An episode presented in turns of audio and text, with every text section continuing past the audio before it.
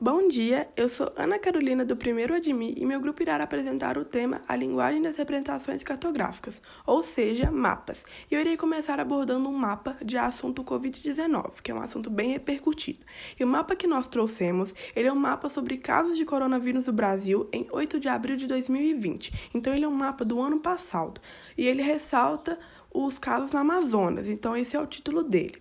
E qual é esse tipo de mapa? Ele é um mapa temático quantitativo, né? Porque ele expressa valores em números. Ele meio que responde à pergunta quanto, ou seja, esse mapa ele vai nos mostrar a quantidade de casos, né?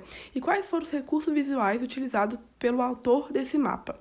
Cores. E essas cores, elas não indicam a intensidade desses casos através dos tons mais claros ou mais escuros.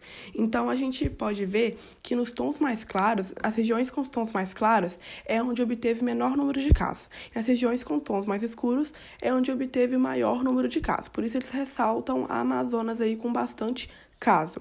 E essas cores também, elas nos mostram onde os casos estão, né? As regiões onde eles estão e a quantidade deles, né? O número de casos. Através dessa legenda, a gente consegue ver é, o número de casos, né? Por tom, né? Por, pelo tom da cor.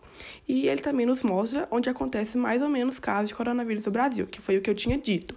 Onde acontece mais ou menos através dos tons, a gente consegue ver onde teve mais e onde obteve menos.